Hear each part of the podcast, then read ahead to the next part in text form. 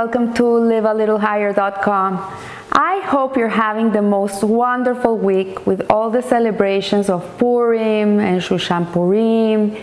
And it's just a beautiful week to celebrate, to be happy, to be with friends, to show our love and unity as a Jewish people. So today we're going to learn about the parasha of the week. This week we are reading parasha Kisisa. And the name of the reading, Kisisa, means uh, when you raise up. And it really raises a question, this parasha, because this Kisisa, to raise up, is referring to the elevation of the children of Israel. Since the majority of the reading centers on the sin of the golden calf, after the giving of the Torah, the Jewish people um, idol worship this uh, golden calf, thinking that Moshe Rabbeinu had died and he didn't come down with the tablets. They fell into despair and they started worshiping this calf.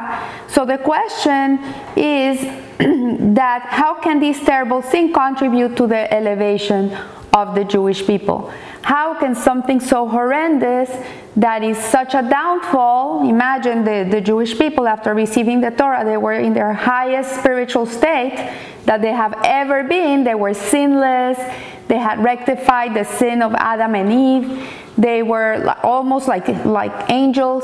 And then suddenly they have this humongous downfall that till today they say that all our suffering comes from this sin.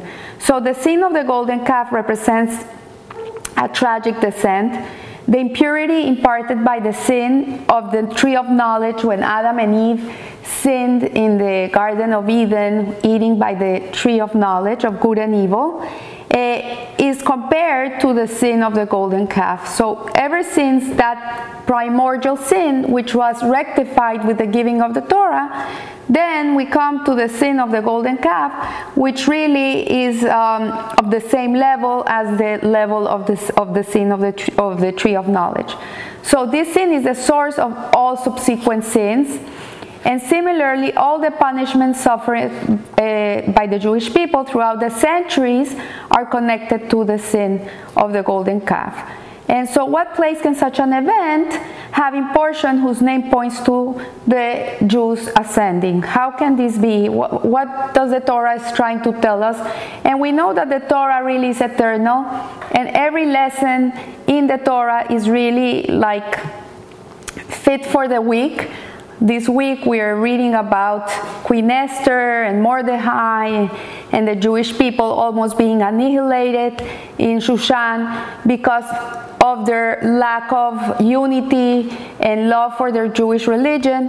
And we see how history unfolds and it's it's timeless. Like we keep falling down, we keep doing things we shouldn't be doing and um, but nevertheless the jewish people always always come out of everything and they don't only come out they really come uh, better than before. So to answer this question we, sm- we must expand first our on a conceptual framework for the state to which god desires to bring the jewish people and not only Jewish people, but the whole humanity, all human, uh, uh, mankind, what is the purpose of Hashem having us in this world and uh, relating to each other, and what's the, the, the ultimate mission for all of us? So, this is indicated by the very expression when you lift up the heads, the heads means the human intellect. So, what it's talking about Kisisa, when you lift up the heads, it's talking about our seichel, our intelligence.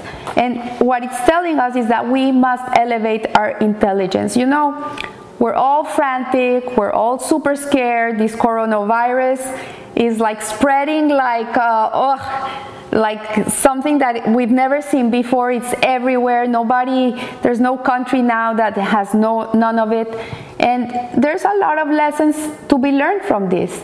And uh, it really is apropos with the with the parasha because we've learned that what one person does in China really affects the whole world. Everybody's affected Jews, Muslims, Christians, Catholics.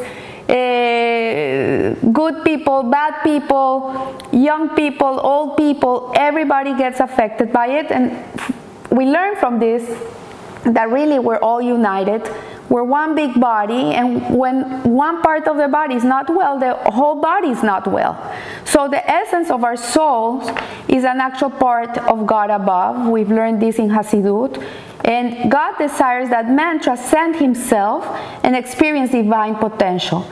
This is the whole purpose of, the, of, of, our being here, is that we are able to transcend our humanistic, our animalistic natures and be able to experience something bigger than what we see.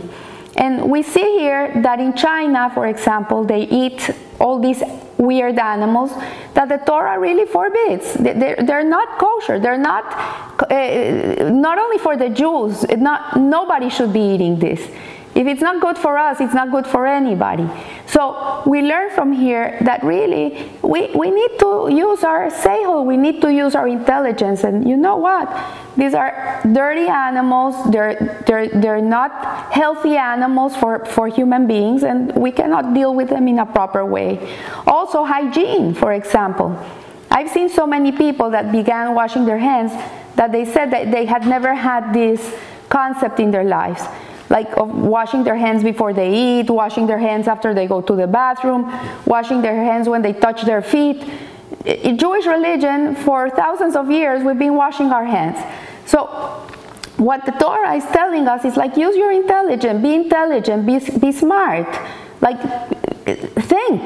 So, when it says here that the intent is not merely that we rise above only our human intellect, but that we lift up our heads themselves reshape our minds. So, tasting a super rational connection to God is not sufficient. Our very thoughts, the very way we understand the world, must encompass a truth which transcends the intellect. And that's when the Torah comes into play. When we see that the Torah is telling us for thousands of years to not eat this, to wash our hands, to be clean, to, to be careful what we say, we, be careful what you see, be careful what you hear. We see this coronavirus thing goes in through the mouth, in through the eyes, in through the ears, in through the nose. This is our gates. And it's telling us thousands of years before be careful, guard your, your gates. So, this is the in, intent of the command to lift up the heads of the children of Israel, that even within the realm characterized by separation, evil, and self, there may flourish an awareness of God's unbounded spiritual truth. So, corona means corona means keter, means crown. This is another lesson that we learned from this from this virus. The crown, who's the crown in the world? People think they they make choices, they think they have everything figured out, they think they run their lives, they run the world. People think they're the king of the world. Hello, remember who runs the show. If Hashem sneezes, the whole world gets sick. He, he decides to paralyze cities, countries, the, air, the airways, the, the cruise ships, uh, the stock market. Nobody can do anything. It's beyond our control. So from here, this is what Kisisa means. It's like use your intelligence, see who runs the world, who has the crown, who is the real king of the world. So in this vein, Hasidic thought describes the sin as an awesome intrigue devised against man Jews by nature are above, are above any connection with sin. If a person's Yetzer Hara, evil inclination, overcomes him and makes him sin, this is because the Yetzer Hara was prompted from above to bring him to this act. So uh, the, the, the, the Tanya says that a person doesn't sin un- unless a spirit of folly enters him. And that's why we need to really guard ourselves, guard what we see, guard what we hear, guard what, guard what we say. Always try to look at what is right to do. Be always thinking, how can I serve God better? What is my purpose in this place? How can I be of help? If this is what's in your head, then no stupidity can come inside of your head. But if you're looking at the wrong movies and you're reading the wrong books and you're listening to to to to to uh, I don't know dirty songs and you and you speak dirty words and you think dirty things, then that's when the Yetzer really can get into you. So it says that this is purposeful and awesome intrigue devised by God to bring about a higher and more complete unity between God and the individual and the world at large. So, in, in his explanation of our sage's statement, uh, the Rebbe says that in the place of a Baal Teshuva, even the complete right, righteous person cannot stand. Like a person that returns to his essence, this is what a Baal Teshuva is, is a, a returnee to who he really is. Uh, when he returns, not even the most righteous person in the world can stand in the same place. And the Rambam states the Baal Teshuva are on a higher level because they conquer their evil inclination more. So a Baal Teshuva or a Benoni, how the Tanya describes him, is a person that is in constant awareness of, of, of, his actions, of his thoughts, of his speech. He's all the time aware of, of, the consequences of what can happen if I do this, if I think this way, if I get in this bad deal and I steal money from this person. He's constantly aware of, of everything that he's doing. He's, he's, he's not that he cannot have a bad temptation, he does have a bad temptation. It comes, the Yetzer Hara comes, and sometimes it's very sneaky. But the Baal Teshuva or the Benoni is a person that is in constant awareness. So he measures his life. He knows what can happen if I do this, what can happen if I do that, and he knows where he wants to be. So the righteous do not have to struggle so hard against their evil inclination because they really their evil inclination is subservient to their godly inclination to the extent that they're righteous and their evil inclination is nullified. It's, it's not something that's going to take them to sin. So a Baal Teshuva by contrast possesses a powerful evil inclination as evident by the, his sin and yet still desires to cling to God Moreover, our sages teach that teshuvah transforms even sins which a person commits intentionally into merits. So if a person used to eat treif food, not kosher food, he used to eat all these things that he should not be eating, the moment that he becomes a Baal Teshuva and he starts eating only kosher food, then his sins of eating that non kosher food become merits. So this elevates the lowest aspect of existence, which derives sustenance from the realm of klipa, which is like a, a husk, something that conceals, and brings them into a bond with God. Why does a Baal Teshuva have the potential to elevate aspects of existence which are by nature distant from godliness? Because in order to strive for teshuvah, a person must tap his deepest spiritual resources, that soul, which is an actual part of Hashem. So, what's important here is to understand that we do have a part of us, a spark of God inside of us. It's not that we have Hashem inside of us, but we have a spark of Him. And when we understand that our soul, our nesh- eh, neshama, Elokit, our godly neshama, divine soul, really mamish is a piece of Hashem, then we understand that we have the ability to really return. So, so he, when he reaches this point, he is able to appreciate that nothing is apart from him. He realizes that nothing separate from him, really. Everything is part of him. And in his life, he is able to show how every element of existence expresses this truth. So what he eats, it's part of him, it's part of God. Uh, when you go and you do a mitzvah, when you give tzedakah to someone, it's not that you're giving to that person. In reality, everything is God. It's, I remember there was a joke I heard once of this lady that had a dream that God came to her and said to her that he was to come and visit her uh, the next day. So she woke up and she was like, it was such a real dream that she prepared her house, she uh, polished all her silverware, she cooked a delicious meal. She was so excited. Finally, she was to get to meet Hashem. While she's preparing, she has a knock on the door, and there's this beggar, and he's saying that he's hungry, that if she has some food for him. She says, No, I'm so sorry. I'm so busy. I'm preparing my house. God is coming to visit. I don't have time for you. And she closes the door. Then a little boy comes and he knocks on the door that he's collecting money for the Boy Scouts and he brings chocolate and if she can buy some chocolate. And she says, No, I don't have time for you. I, God is coming to visit me. I don't have time for you. I'm running. And she closes the door. Then the neighbor comes and says, Can you lend me your hammer? Oh, no, no, I don't have time for you. The same story. And she locks the door. And she sits down to wait for Hashem, puts some candles on the table, and she has two places for the dinner. She's waiting, waiting, waiting, and God never arrives. So she goes to sleep and she's so sad. She can't stop crying. And in her dream, again, God comes to her and says, and she says to him, I waited for you all night. Why didn't you come? He says, I did come. I was a beggar. I was a little boy. I was your neighbor. So we, tr- we in our minds feel that we're we and he's him, and my table is my table, and his table is his table.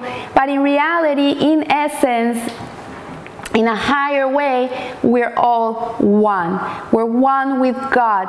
And this is what the big lesson of this month with uh, this virus is that we're all one. We're all interconnected. What one person does in the other side of the world has an effect on the rest of the world. Sometimes we don't see it.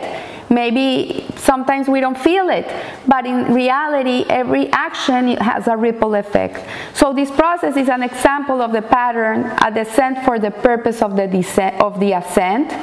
Our climb to those peaks which our intellect cannot reach on its own involves a descent to levels with our intellect would normally reject. So sometimes in life we have to go down, and the purpose for going down really is for us to get our act together, to clean ourselves, to get up, to, to get straight, and go to a higher level, to a, a more um, elevated level. It's not for us to stay down there uh, crying all our lives of our failures and our lack of success. It, this, this is not going to take you anywhere. But you know, you see, successful people are people that fall down and get up, fall down and get up until they make it. They make it, and at the end, they become very successful. So, the purpose, the ascent of the Jewish people, is stated in the opening verse. Afterwards, the reading continues with the final commands for the construction and dedication of the sanctuary. So we see in this parasha that the Jewish people sin, they go down, and then when they come out of the sin, the first thing that God does is He gives them the commandments for the dedication and the construction of the of the Mishkan, of the tabernacle in the desert the incense offering and the giving of the first tablets. All these subjects reflect a connection to God's above the limits of ordinary experience. So also Hashem gave us the first tablets, and then Moshe Rabbeinu goes up to receive them. When he's coming down, he, he crushes them, he destroys them, and then he ascends again to bring another set of tablets that are, are infinite. They will never be destroyed. So this terrible fall motivated the Jewish people to turn to God in Teshuvah, evoking a third phase, the revelation of the 13 attributes of mercy, which are totally unbounded level of godliness that encompasses even the lowest levels. So the highest peak finds expression in the, uh, in the giving of the second tablets, and the final event mentioned in this week's Torah reading, the shining of Mo- Moshe's countenance. He, it says that his face was shining with the Shekhinah of God. He had to cover his face. People could not see his face anymore. So the shining of Moshe's face manifested the ultimate fusion of the physical and the spiritual. Godly light shone from Moshe's physical body. So similar cycles of descent and ascent have shaped the history of the people, of our people, the Jewish people. The aim of this process is a final union between the spiritual and the material, the era of the redemption, when the world will be filled with the knowledge of God as the waters cover the ocean bed. Uh, when we sin in this context, all the years of exile appear as merely a fleeting moment. When we understand that we're here perfecting the world, uh, doing tikkun olam, perfecting everything that needs to be perfecting, and by elevating ourselves, this is what we, we have to understand that failure is part of life. It's not, uh, we're all designed to fail. This is the design we, we, we came with It's not something to be ashamed of. What it's to be ashamed of is that if you fail, that you stay there and you don't get up and you do whatever you have to do from the lessons learned from that failure. So when this purpose is accomplished, the exile will conclude. And to quote the Rambam, it says the Torah has promised that ultimately at the end of her exile, Israel will repent and immediately be redeemed. And then we will begin a never ending ascent. As it is written, they will proceed from strength to strength and appear before God in Zion. So I wish you a blessed week. May we always strive to be better. Uh, at least go to sleep every night feeling that you did better today than what you did yesterday. Live up to the best of your capacities. That's all that Hashem is asking from you. He's not asking you to be Moshe Rabbeinu. He's asking you to be you and to live up to who you are. That's it. Simple. So I leave you here and remember, live a little higher. Thank you.